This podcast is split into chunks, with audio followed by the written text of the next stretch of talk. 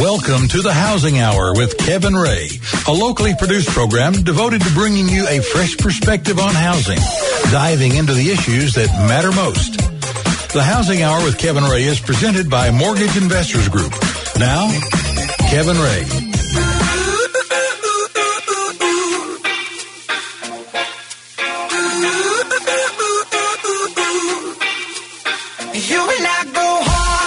Welcome into the Housing Hour. This is Kevin Ray. I am your host, and I'm here with Mark Griffith, our co-host and executive producer. We want to thank you all for starting your weekend with us, and we have a great show lined up for you today.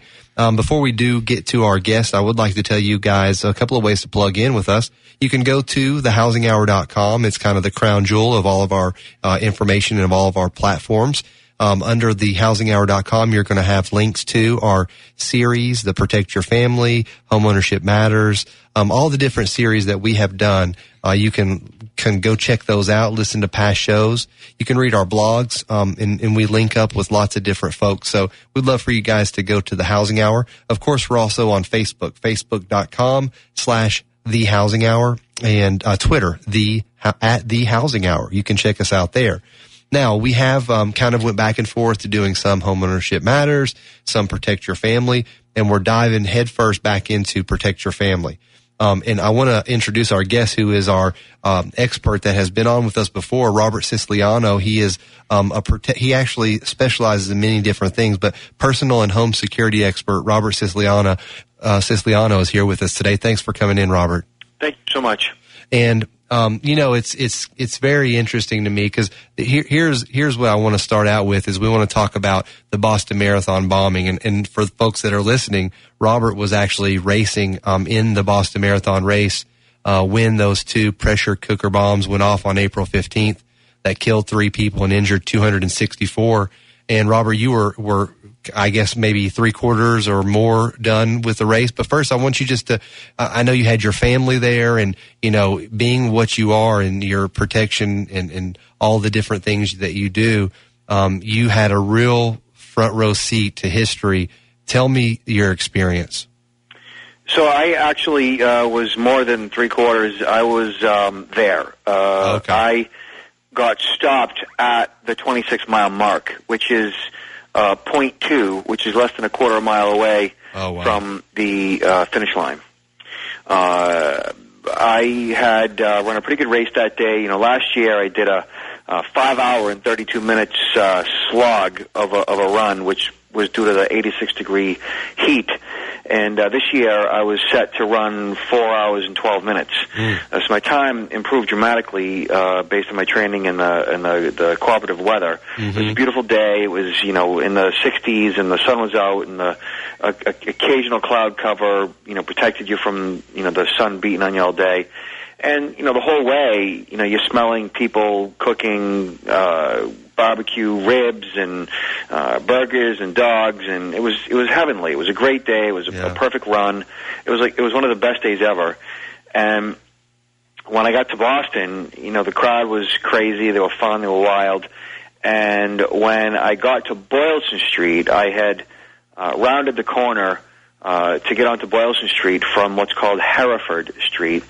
And as I was taking a left to get on Boylston, uh, I saw the finish line through dissipating smoke. So oh, the Boston police had immediately stopped the runners from going any further. They uh, didn't allow us to complete the run because apparently two bombs had gone off, right. uh, which we didn't know. We were just getting there, the runners that I was in a pack with. Um, uh, people started to you started to hear people say bomb and scream bomb, and the police said you can't go any further because there's a bomb. And, and in your head, as a runner, you know you've just run just about 26 miles, and your only motivation at this point, your only thought process is to cross the finish line. You're not thinking stop running. You're not right. thinking bomb. You're not thinking anything other than Boylston Street is the is where the finish line is, and every every step you take on Boylston is like crossing the finish line. It's about a a quarter of a mile or a half mile or so of just nonstop joy. Um, I I wanted to keep going regardless of bombs. I did I didn't believe them. Like it just didn't it didn't make any sense to me. But as I saw people beginning to disperse and people screaming and running, and the smell of smoke that was not that of smoked ribs Yeah. began to make sense to me. Mm. And and as I re- began to realize that yes, in fact, the bomb had gone off, I um, got on the phone. I called my wife, who I couldn't get, which made me go into a little bit of a panic.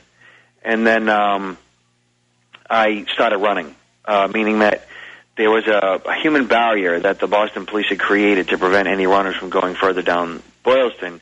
And I basically circumvented that. I, I pushed a couple cops aside and I started running down Boylston, knowing that my family was at the finish line. And I didn't know where the bombs had gone off. I didn't know where my family was. I couldn't get in touch with them. Mm. And I didn't care that I was essentially breaking the law at this point, you know, by uh, evading law enforcement. I just needed to get to my family. Where were where was your family? They were about 50 yards from where the first bomb had gone off. Oh, they you're were, kidding me. Yeah, they were right there. They were right, right beyond the finish line. I've Uh, seen so many pictures. I know exactly what you're talking about. There's there's the the thing that the big obviously the finish line, and it happened on you know I guess in the pictures that I saw, you know, in, so they were in the foreground, I guess, 50 yards past the finish line. So the, pic, the all the video that you've seen of the first bomb going off, uh, my family was essentially behind the cameraman. Okay. Okay. Uh, up, they were they were they were behind the cameraman, the opposite side of the street, about 50 yards from that point. I mean, there was windows that were blown out across the street. So did they see any? Were they injured at all? No, they were far enough away where they felt the the, the percussion of, of the bomb. They obviously heard it and saw the smoke. And my dad, who was with my wife and kids, and along with my hmm. sister-in-law and her girlfriend and my stepmom, they they were all right there. And my dad's first reaction, the moment the bomb went off, was he yelled the word "bomb." He just yelled "bomb." Hmm. because that's what his reaction was. Right. He heard it, he saw the smoke, he saw the blast, and he screamed bomb. And then he immediately retracted into, into himself in his head saying, well, maybe it wasn't a bomb. Maybe I shouldn't have said that. Maybe I'm going to cause a panic. Maybe, maybe it was a transformer.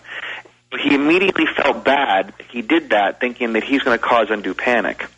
Yeah. And then, of course, 12 seconds later, the second bomb went off. Now the second bomb went off pretty close. I guess it was where was it a, a, a block past or where was the second bomb that went off? It was it was a little bit more than a block past the um, first bomb, Mm-hmm. which was right at the 26 mile mark. Okay. Wow. Which is- which so is that's where where you came from. stopped. Oh. Ooh. So when when my dad heard the second blast, he grabbed my family and they they they they backed off from the sidewalk and went up against the Boston Library where um, there was a little bit of cover. Mm-hmm. uh, thinking that you know they wanted to get away from the crowd and he wanted to get into a relative safe spot. But my wife wouldn't leave at that point because, in her mind, I was coming down Boylston Street because I was being tracked by numerous people.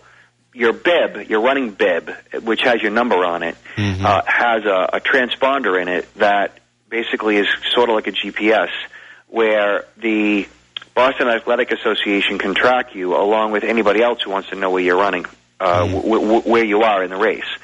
So we had friends that were watching on a computer my um, uh, whereabouts. Wow. And so they were telling my wife, he's right on Boylston Street. He's right where um, you are, except, you know, another, you know, several hundred yards uh, Right. away. And you have chaos, I'm sure, at that moment. It was chaos. Yeah. My wife didn't want to leave because she was concerned that I would be hit by another bomb. I didn't care what was going on as far as bombs going off. I just knew that I had to get to my family, so I kept going towards where the bombs were going off. Mm. But then Boston police stopped me once, and they they were yelling at me, and they said, "You need to get off Boylston. Another bomb could go off any time." And then the cop, you know, brought me to the sidewalk, and then he walked away. And I just kept running down Boylston Street again. Yeah. So I got to the 26 mile mark, and and around that area, I was running by people that were laying on the ground bleeding, Mm. uh, that were passed out, and they did have assistance, meaning that the Boston Athletic Association's volunteers, along with Boston Police and uh, EMTs, first responders, were assisting these people. So I did need to make a conscious decision whether or not to uh, stop and help them, or continue on to find my family Yeah. and I and I I obviously kept going to get my family, but never felt good about keeping going because you know you're not supposed to run by people that are bleeding on the ground. Hey, Robert, how old are your kids? Because we all have kids, and you have young ones. Yeah, they're four and seven, little girls. Oh my goodness! So you just must have been out of your mind. Yeah, it was um, it was messed up. You know, just you asking that question messed me up. Um, they they got my seven year old knew what was going on. You know, seven year olds are pretty aware, Yeah. and my seven year old, nothing gets past her, and um, I got to the 26 mile mark, and uh, I was forced off the road at this point. There was no going any further. It, it was impossible for me to pass unless I hopped the fence and and fended off additional law enforcement and military personnel that were now now guarding the area where The the crime scene, right? yeah, they they, they were they were preventing uh, through numerous layers of security anybody from passing down any further down Boylston at this point. Now, keeping in mind that the majority of the runners that were on Boylston when the initial blast had occurred had already passed the finish line, and I was the only runner at that point on Boylston because I was evading law enforcement to get to my family, and everybody else had already passed, and I was the only one on Boylston, other than first responders and uh, Boston Athletic Association officials. So I, I was a hazard at this point. I, I was I was a hazard to law enforcement. Like I shouldn't have been doing what I was doing, but when bombs are going off and your family is is at risk, you know you don't do things that are sensible. You do things that you need to do to secure your family. Yeah. Um, Well, let me ask you this question. I mean, and we only have about two minutes left in this segment, but we'll continue on on the other side of the break. We have Robert Siciliano here. He's a home and personal security expert. Um, he was at the Boston Marathon a quarter of a mile, no, less than a quarter of a mile um, from where the bombs went off. His family was at the finish line. He's describing for you the mad dash that he made to try to um, get to his family, and and and it's just really uh, incredible uh, testimony that you're sharing with us. Um, I do want to also ask you, in the middle of all of that, um, what allowed you really? I mean, was it your experience? Because most people were just so in shock, and I'm sure you were too. But there, there was something about you that helped, that, that kind of kept your faculties together. And I, I heard your CNN interview, I believe, and you talked about, you know, just trying to, you know, kind of bring your family together and you know getting out of there but trying to make it not scary i mean how did you keep that as a parent how did you keep yourself together uh, in that moment so I'll, I'll, I'll probably discuss when, when I reached my family and what we did uh, as far as evacuating after the break. absolutely as I was running down Boylston Street, you know, in, in your head, as a human, as a man, as a security professional, m- my motivation was to get my family to safety. Right. And so in my head, I'm thinking, okay, bombs went off.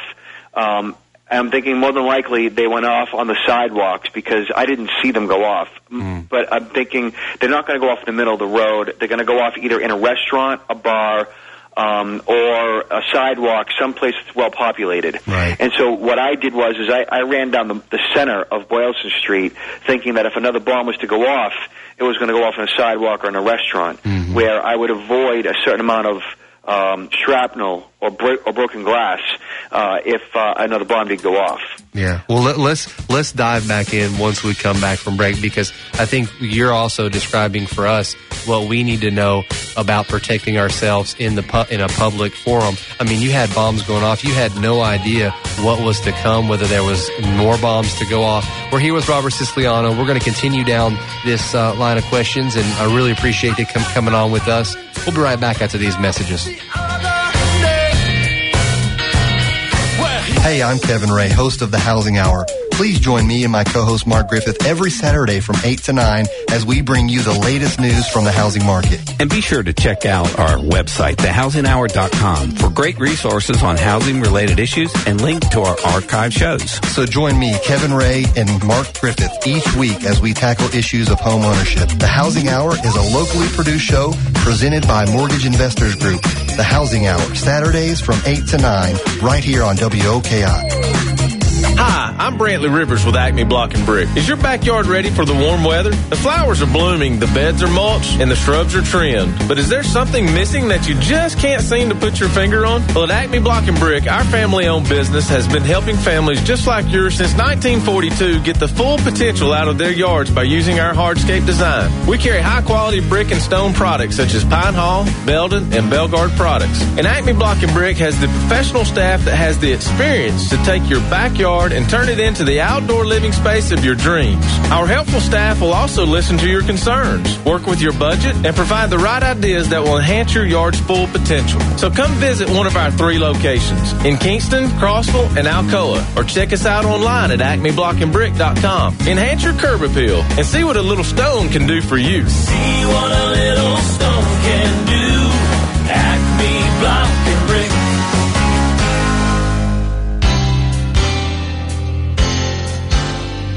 I'm Sue Benson, owner of Title Associates. In today's real estate market, it is more important than ever to have a title company with experience, a company you can trust, and one that conducts business with you in mind. If you're buying, selling, or refinancing, our staff promises to make your closing a pleasant one. If you're a real estate agent looking for excellent customer service, give us a call 777-1040 or visit our website at tanox.com. Great. Where is this going to come from? There's no way. How am I going to pay my mortgage? First, I'd lose my job. And now, I'm about to lose my house. What happened to the American dream? There's got to be something I can do. There is. Keep My Tennessee Home has U.S. funds for struggling Tennessee homeowners. Visit Keep My Tennessee Home at keepmytnhome.org and see if you qualify today. Hey, Knoxville, ready for some serious summer fun?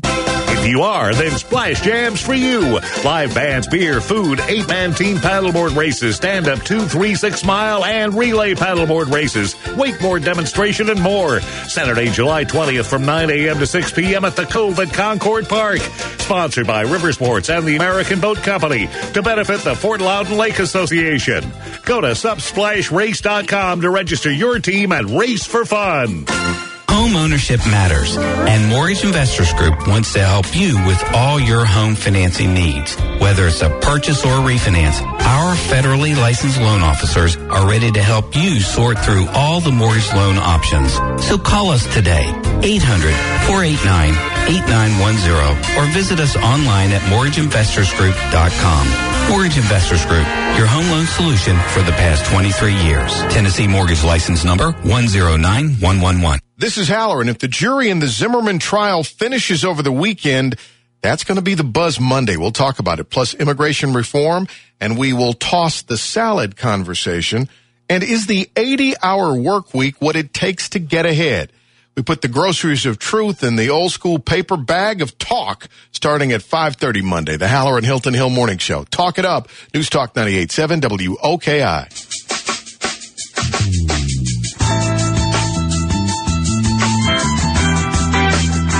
Welcome back into the Housing Hour. This is Kevin Ray. I am your host. I'm here with Mark Griffith, our co-host and executive producer. We're here with Robert Siciliano, and he's he's going over um, the details from his experience from the 18, April 15th bombings, the the um, Boston Marathon bombings. And um, before we move on, uh, Mark, do you mind telling the folks the website um, that you we want to direct people to? Yeah, Robert, if you can tell us your the website and who you're uh, an expert security person for now.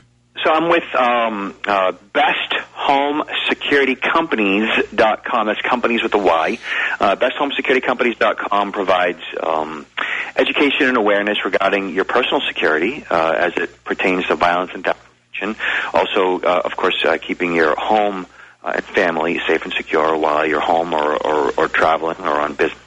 Uh, and they provide reviews, uh, expert reviews on uh, home alarm systems, uh, Yeah. so that uh, you can uh, make an educated decision as to what's the best option for you. It's great. It's a really user friendly site. It's very functional. It's it's great. It's a good site. And Robert, your personal website where you have, and we call our website a treasure trove of information. You're, you have triple treasure trove of information on your website. It's incredible. Tell everybody how they can get into your website and see some of these things. Sure, I'm online at uh, idtheftsecurity.com. Again, that's idtheftsecurity.com, and um, I provide uh, consumer education on uh, personal security and information security issues, so that uh, you're better informed, better aware, you know what your options are, and you don't uh, necessarily need to be a victim of a crime. Well, let, let's go ahead and let you continue because when we left the break, and we'll talk more about that in the third segment, I'd like to go over, we're going to go over some of the, the top 10 things or some things that we can do to protect our home. Um, but I, I want to continue talking to you about your experience um, because this is a real life si- situation where you had to go into action and protect your family. Um, continue where you were. You think you were still talking about um, getting to your family.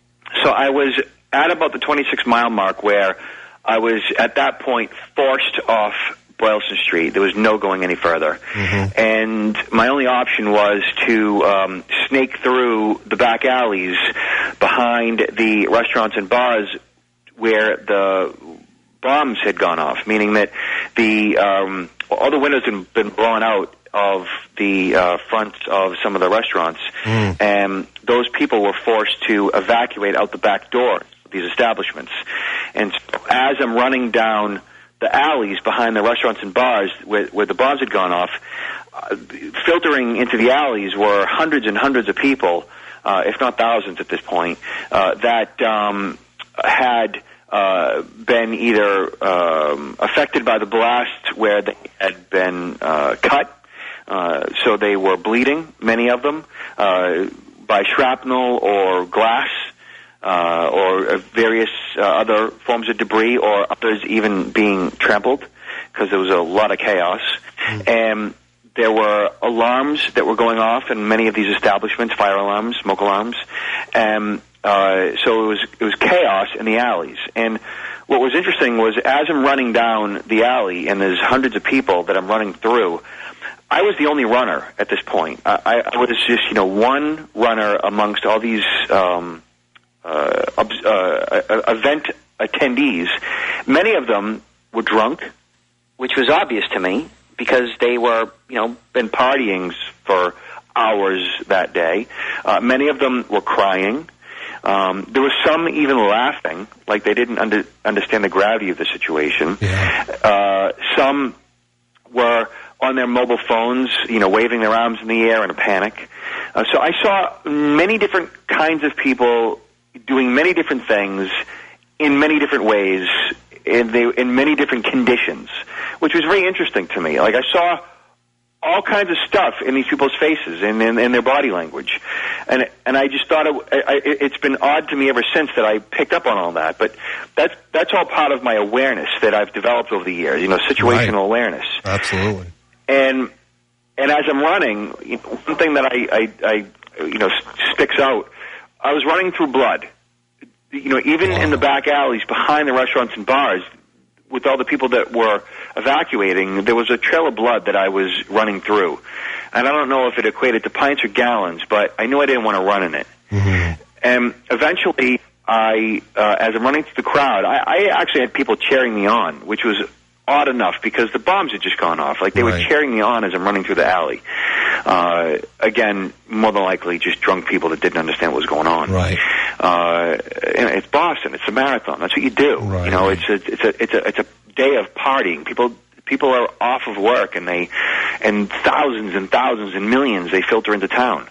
So I get to the I get to the back side of the finish line. So I had essentially crossed over the, the finish line through the alleys, and I get to the back side of the finish line, and there was some BAA officials, Boston Athletic Association officials, that um, allowed me to cross Boylston Street at that point because it was now beyond the crime scene, you know, beyond uh, the areas that had been roped off. And what's the cross street right there? Pardon. What's What the, the cross street that, that it, it kind of, to give me a mile marker? Um, the way it, it, it goes on Boylston, it's like it, the streets are like D, E, F, G, and H. Uh-huh. Uh, I had come down H, and I think I had crossed over D, which I think is Dartmouth. Okay. Uh, and so I crossed over. I think it was Dartmouth. It was either Dartmouth or Exeter where I crossed over. Uh, I tend to think it was Dartmouth. And uh, I get on the backside of the finish line, and I ended up in front of the Boston Library, pretty much where my family were.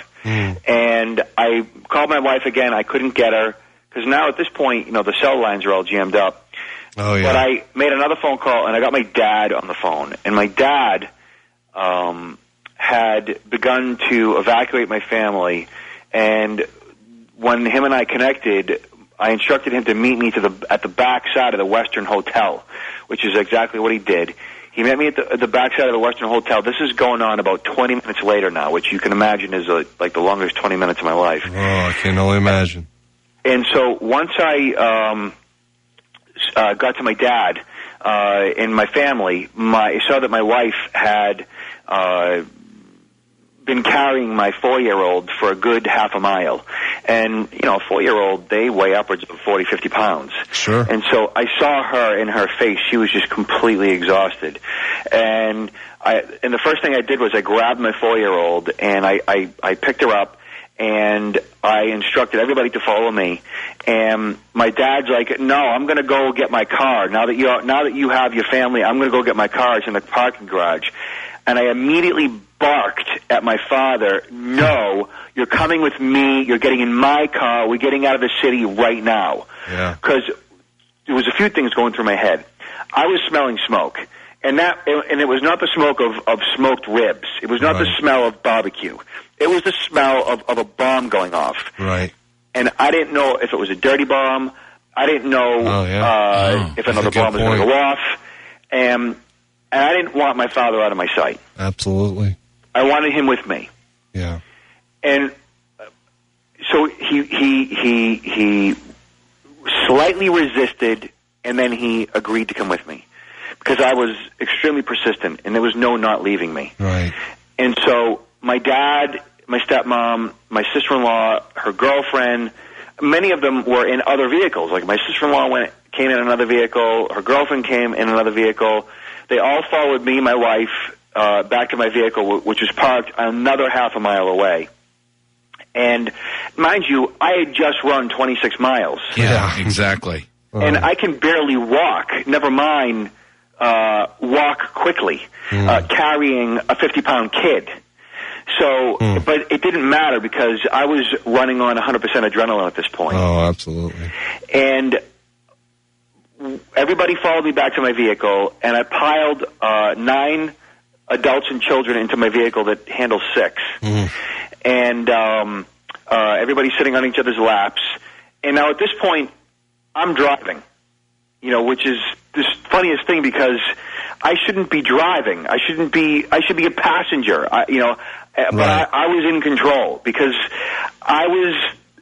Uh, th- this is what I do. Mm-hmm. You know, this is the nature of my profession. Mm-hmm. Uh, it, it- you know, is security, and, and in my head, my entire mindset was to evacuate my family to get them to safety. Mm-hmm. And and I, I- when I talked to my dad, when, when I talked to him, and I said to him, "Walk down the middle of the road. I want. I don't want anybody on the sidewalks. Walk down the middle of the street. Obviously, stay away from cars, but but stay in the middle of the street because if another bomb goes off, it, it's going to go off on a sidewalk or in a restaurant, hmm. and you're safest in the middle of the road." So that, that's what they did. And so once I got to them, I took control and we got out of there. And once we got in my vehicle, I saw that my my seven year old was a, a little shaken up, and I heard it in her voice at different times during the walk. And I asked her, I said, "Honey, how, how'd you do today? You know, did you have fun?" And and she said, yeah, it was great until the bombs went off, Yeah, I remember you saying that on that interview. and, and, and I heard her in her voice that she was shooken up. You know, I heard fear in my seven-year-old's voice. Mm, you never like to hear that. And, and I, I remember listening to you um, giving that interview, and, and to me, when I heard you say that, it was uh, almost a testimony to her, you know, kind of at this stage in her life, and, and, and not that she was making light of it in any way, but she kind of understood the difference between the first part of the day, and yeah, this had a bad turn of events, and but Dad is here now, I, so I, I, I feel safe. And I think that that's really uh, an amazing story because you took control and you, you did what you had to do, you know, just on the, you know, borderline of breaking the law, but you had to do what you had to do. And I think that, that that's a real testament to you and your character and, and what you do. And, and, and definitely I, I appreciate you sharing that piece of it. So tell me about the ride home, the rest of it and, and kind of where, where you went from there. So, you know, the first inclination is to turn the radio on to see what's going on because, you know, you want to know. Yeah, sure. Yeah. Uh, but you've heard no news with at my- this point. At this point, you've heard no news. You just know bombs went off. I, I, I knew bombs went off, and and, and you know, you've also got a four-year-old and a seven-year-old in the car, and you want to like kind of shield them from the truth. Yes, because I do it every day. right, because the truth, frankly, sucks sometimes. You're right. and you want to shield them because it's just too much information for them to process. exactly. So the adults did what they could to speak in code, but it didn't work. Uh, but we did keep the radio off, and we just tried to like, you know, speak without into too much detail. Right. Um, like I didn't express the, the fact that I had seen people laying in the ground, all bleeding and bloody and everything else. I didn't express that in the ride home. Um, uh, but I did check in with my seven-year-old, and I, when I heard she was in fear, I just kind of like got everybody out of the city. We were parked in a manner in which we avoided the the the um, oncoming gridlock that occurred, uh, preventing people from getting anywhere, and there was a lot of panic as well. But where, because of where I parked, we were out of the city. The bombs had gone off, I believe, around 250, 249. 251. Yeah, right. Uh, and I we were home by 350. Hey, Robert, um, you're you're giving us such a great uh, vision into your mind of what was going on at that period of time. Did it ever? Did you ever ask the question? Did you ever think about who would have done this, or were you in a different mindset? Um, well, at that point, it, it didn't. At that point, yeah, I, I, I, I I'm thinking, of course, Al Qaeda. I'm thinking organized uh, terrorist groups. I, you know, the last thing in my head was, you know, Chechen Chechen rebels uh, Right. that, that were based in Watertown, Mass, that were, you know, going to Russia. Uh, but I'm thinking Al Qaeda of some sort, you know, Right. um, or some, you know, you know, whacked out, you know, white guy from Tennessee. I mean, this is this, is- this is just what you think. You know, you think you you think you know some extremist that you know he has an agenda. I mean, you know, why I'm thinking Tennessee, I don't know. I mean, but this is what you think, and, and and frankly, it's what you hope for. You know, you hope it's home-brewed terrorism. Mm. You know, you hope it's not Al Qaeda because if it's if it's if it's home-brewed terrorism, then it's one guy who's living with his mom that you just take care of. Right, Wh- exactly. wh- Whereas if it's Al Qaeda, you've got thousands of people you got to deal with, and potentially millions. Uh, so that, that's what everybody's thinking and hoping, and and uh, and- my you know and, and as I'm thinking as I'm driving home, I'm saying this is without a doubt going to be international news in the next ten minutes. And as soon as we got home, the first thing that we did was turn the television on uh, because you want to know if more bombs had gone off, how how how big the problem was. You know, you need information at this point for personal security reasons. So I wanted to know how this could ha- affect us. Yeah. Well, why don't we why don't we um, come back to this on the third segment, and then I'd like to talk also about some of the other things that you have on your website. We're talking with Robert Siciliano. We'll be right back after these messages. Buying a home makes a lot of sense. Even though home values are increasing, rates are still at an all-time low. Mortgage Investors Group is ready to help you take advantage of these dynamic market conditions. With 18 Tennessee locations, MIG has dedicated itself to taking a caring approach to all your home mortgage needs. So call us today, 800-489-8910 or visit us at migonline.com. Mortgage Investors Group, your home loan solutions for the past 23 years. Tennessee Mortgage License Number 109111. MIG is an equal housing lender.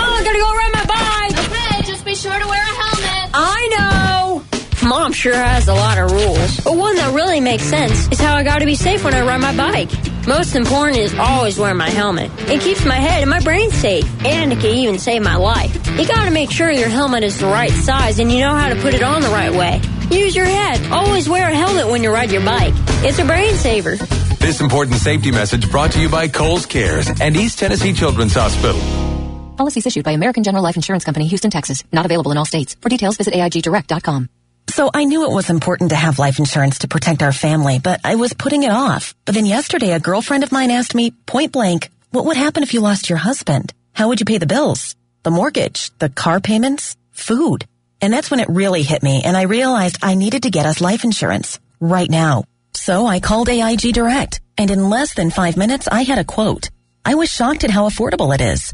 Just $17 a month for $250,000 of term life coverage. I feel so much better knowing the kids and I are protected. And my husband was so happy I got the quote. Save up to 70% when you get term life insurance through AIG Direct. Call now for a free, no obligation quote. It only takes five minutes and you could save up to 70%. 1-800-886-6036. That's 1-800-886-6036. Call 1-800-886-6036.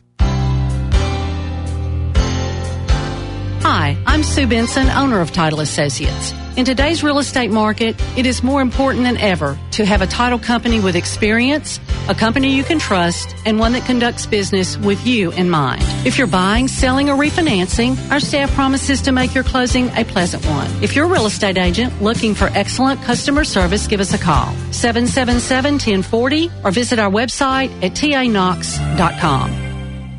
Are you in the market to purchase a new home? Many first time home buyers and veterans qualify for 2 or 4% down payment grants from the Tennessee Housing Development Agency. THDA offers 30 year fixed rate mortgages insured by FHA, VA, USDA, or conventional loans. For more information, please visit our website at www.thdA.org.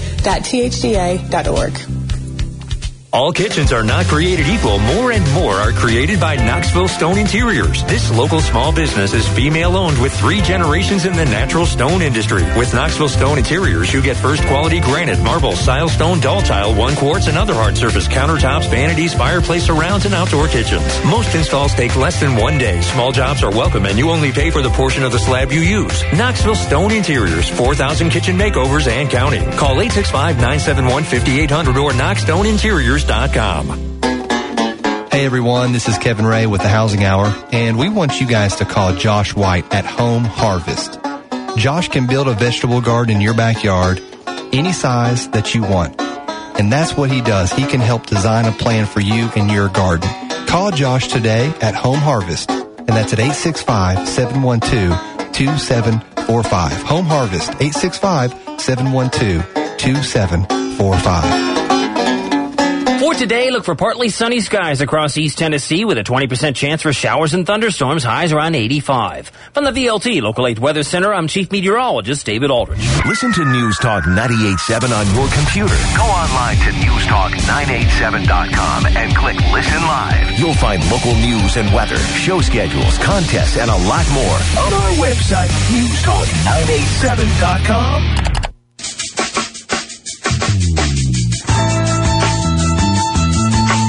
We're back here on the Housing Hour. My name is Kevin Ray. I'm your host. Uh, and we're here with Mark Griffith, our co-host and executive producer. And we're here again with Robert Siciliano. And um, Robert was in Boston on April 15th. He had almost completed, um, really for all intents and purposes, he completed the Boston Marathon. Uh, he's a personal and home security expert. Um, you can find him uh, a couple of places, besthomesecuritycompanies.com.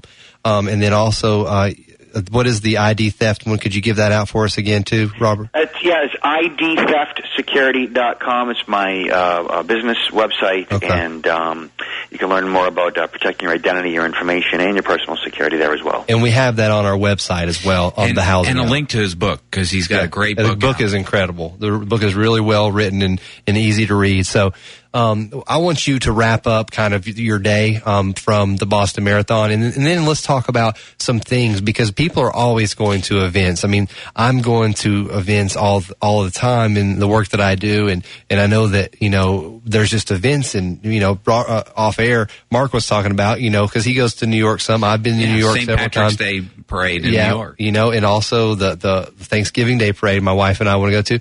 Um, wrap up that, and then maybe share with us just some points, some tips, some things that people can do in these big events. Um, you know, if you go to New York for the the New Year's Eve thing, you know, so just some different things you could share with us. Sure. So to, to wrap up my my overall experience, I had, you know, once we got home, we ordered a bunch of pizzas because.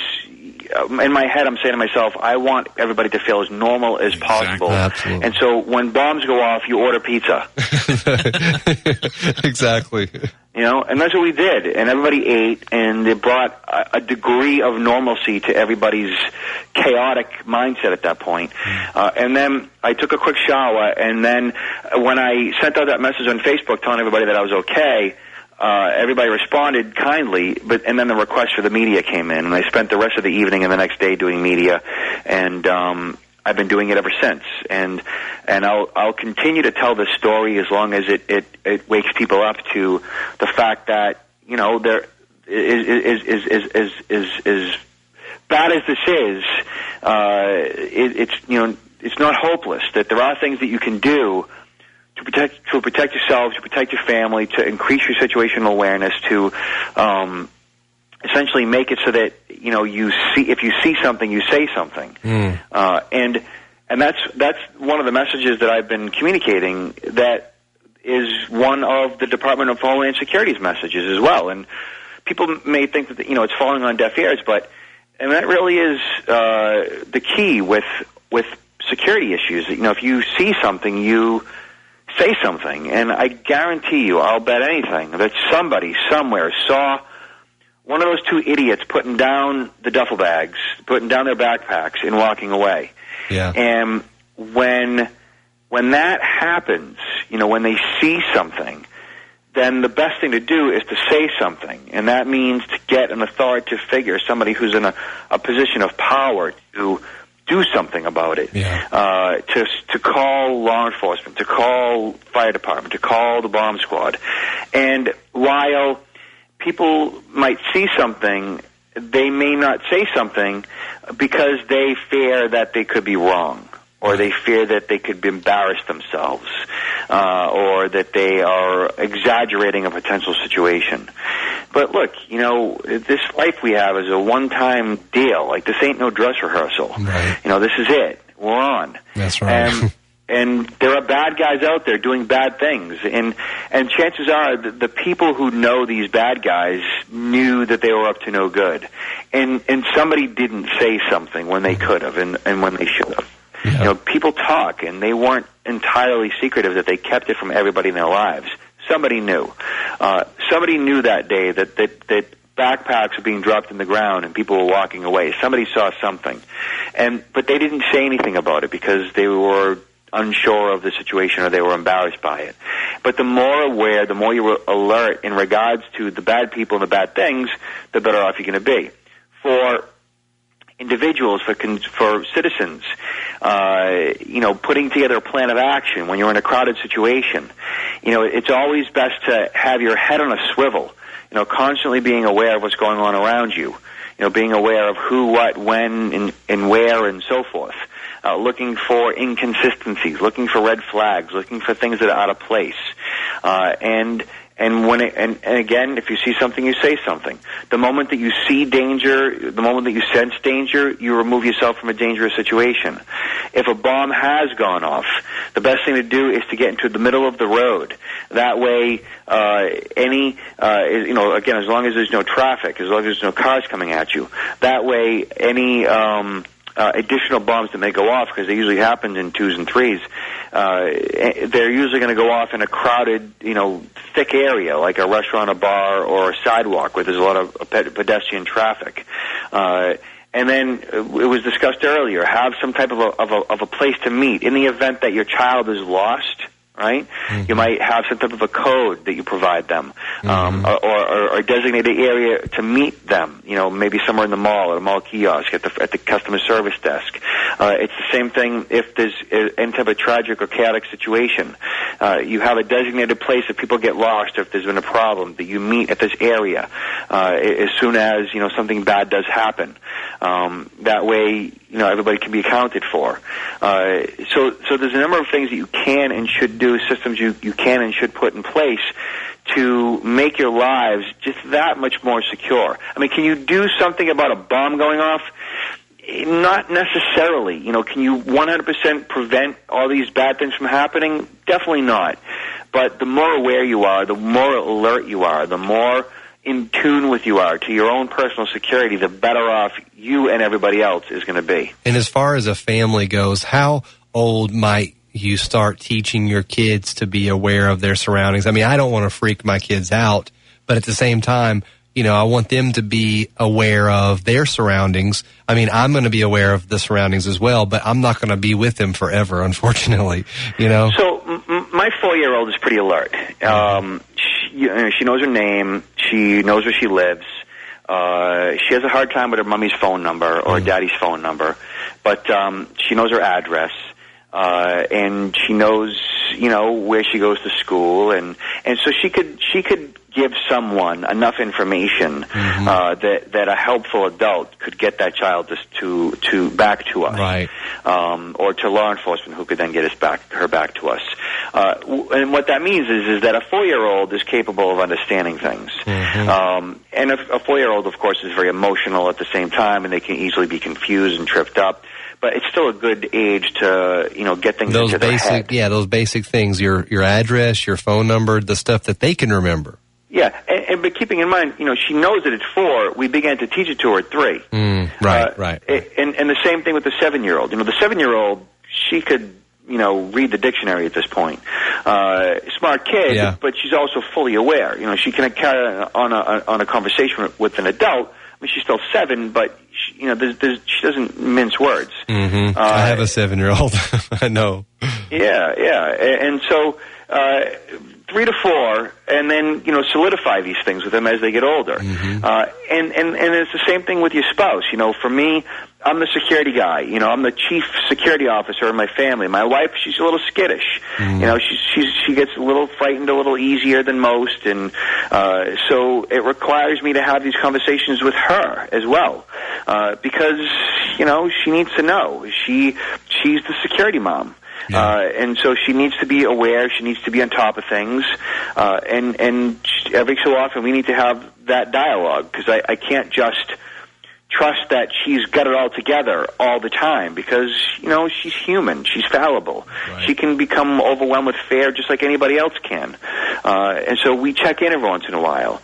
And and I remind her of certain things and how how I think that they should be to keep the family unit secure and, and, and aware and so forth. And and it's ongoing dialogue. You know security is is a is a journey. It's it's not a destination. It's not a place that you you fully arrive to. So you, so having that ongoing dialogue between you and your family is essential. You know you can't just talk about it once and then think okay they're safe forever. Uh, it requires uh, you know uh, reminders and refresh, re- refreshing talks and, and and just so that it's it's it's it's not necessarily top of mind but it's it's it's in the in the back of mind so that when something was to go awry uh, at least they have a plan of action. Robert, um, what what's your all's feeling about going into public spaces now? Do you have any hesitancy, you and your family? I, never have, and I never will. Um, you know, I, I uh, I've always believed that you know when your numbers up, your numbers up, uh, and that um, you know, uh, look at we're we're surrounded by soft targets. You know, soft targets are malls and, and shopping centers and, and public events, and and those are easy to to exploit, easy to hurt people. Schools are relatively soft targets. Hotels and restaurants are relatively soft targets. And look, there's business being transacted every day, kids sitting in schools every single day. You know, there's there's wonderful things taking place all day, every day, without tragedy. So you got to go about your life. Like as as bad as this recent event, uh, tragic event is and was, it's not going to stop me from living my life, and, and it shouldn't stop you or anyone else from going into public spaces and, and enjoying themselves. Yeah. Uh, I'm running the Boston Marathon next year. I was going to ask you that. You know, I I've already basically signed up with my charity, and I told them I'm running, and as long as my body lets me and my wife allows me, uh, I'm running, and there's not much else that's going to stop me. Uh, and, and uh, certainly not, you know, the threat of terrorism. And my family will be at the finish line uh, because that's what you do. You know, you you move on and you keeping in mind, you know, the safety and security of your loved ones, but they'll be there. Well, I, I tell you what, that that's some good information, and, and people that want to learn more about some of the things that we've discussed, but also to be able to get some of the really great information you provide on your blog because you do uh, post quite a bit of blogs. Um, it, ID Theft Security, IDTheftSecurity.com. Um, and I- was noticing where you had posted recently, um, you know, 10 cheap ways to secure your home. And we only have about, what, two minutes, I think, two minutes left. So we don't have time to go into all of them, but just a couple examples. Um, one of the things is, you know, dogs, a great form of home security. You know, those are some things. And, and you've got a bunch of others here too. Yeah, you know, and and here's the thing: like a dog itself isn't necessarily a cheap way to secure your home, Yeah. but, but a beware of dog sign Ah, is. Yeah, absolutely. You know, it's a it's a buck fifty, right? Uh, if you go to the the pet supply and you get a couple of dog bowls, you know, dog food, ah, and you write "killer" in permanent marker on the bowl, absolutely. you know, you give the impression you got a big dog. Yeah. Um, if you've got an uncle who's got, you know, he's he's in construction, he's got big feet. Those those army boots or those construction boots, you put those at the front or back door. It's going to Uh. give the impression that some big guy lives in the in the house. Yeah. Uh, less likely to be broken into. Wow. Uh, you know, those are cheap ways. Just cheap, you know, uh, ways to, to to add additional layers of, of protection. You call a locksmith or the local police department. They'll come down and they'll inspect your home for different security issues, and they'll make recommendations based on your budget. Um, you know, and, and, and a home home security system. Like you know, home security systems today are as little as a hundred bucks. Um, a do-it-yourself system uh, with monitoring can be attainable for, for under a grand. Yeah. Uh, and monitoring can be anywhere from fifty cents to a buck or more a day. Yeah, and that's a small. you know- that's really a small price to pay, I think. Agreed. And then your site, which is great, the site that you talked about, the bestsecuritycompanies.com. And I would recommend highly for people go there and check it out because I think you'll learn a lot. You can learn a lot about all the different security systems that are out there. It's besthomesecuritycompanies.com. Robert, thank you so much for coming in today. Thank you so much. And we will see you guys next week. But we've just had a great experience here with Robert, and all of his information is going to be up on our our st- on our uh, website. We definitely want you guys to go there. We'll talk to you guys next week on the Housing Hour. Thanks for joining us. That's the Housing Hour with Kevin Ray for today. Join Kevin and his guests each week at this time to keep up with the why and the why not. You need to know, so come here to find out. This program is presented by Mortgage Investors Group.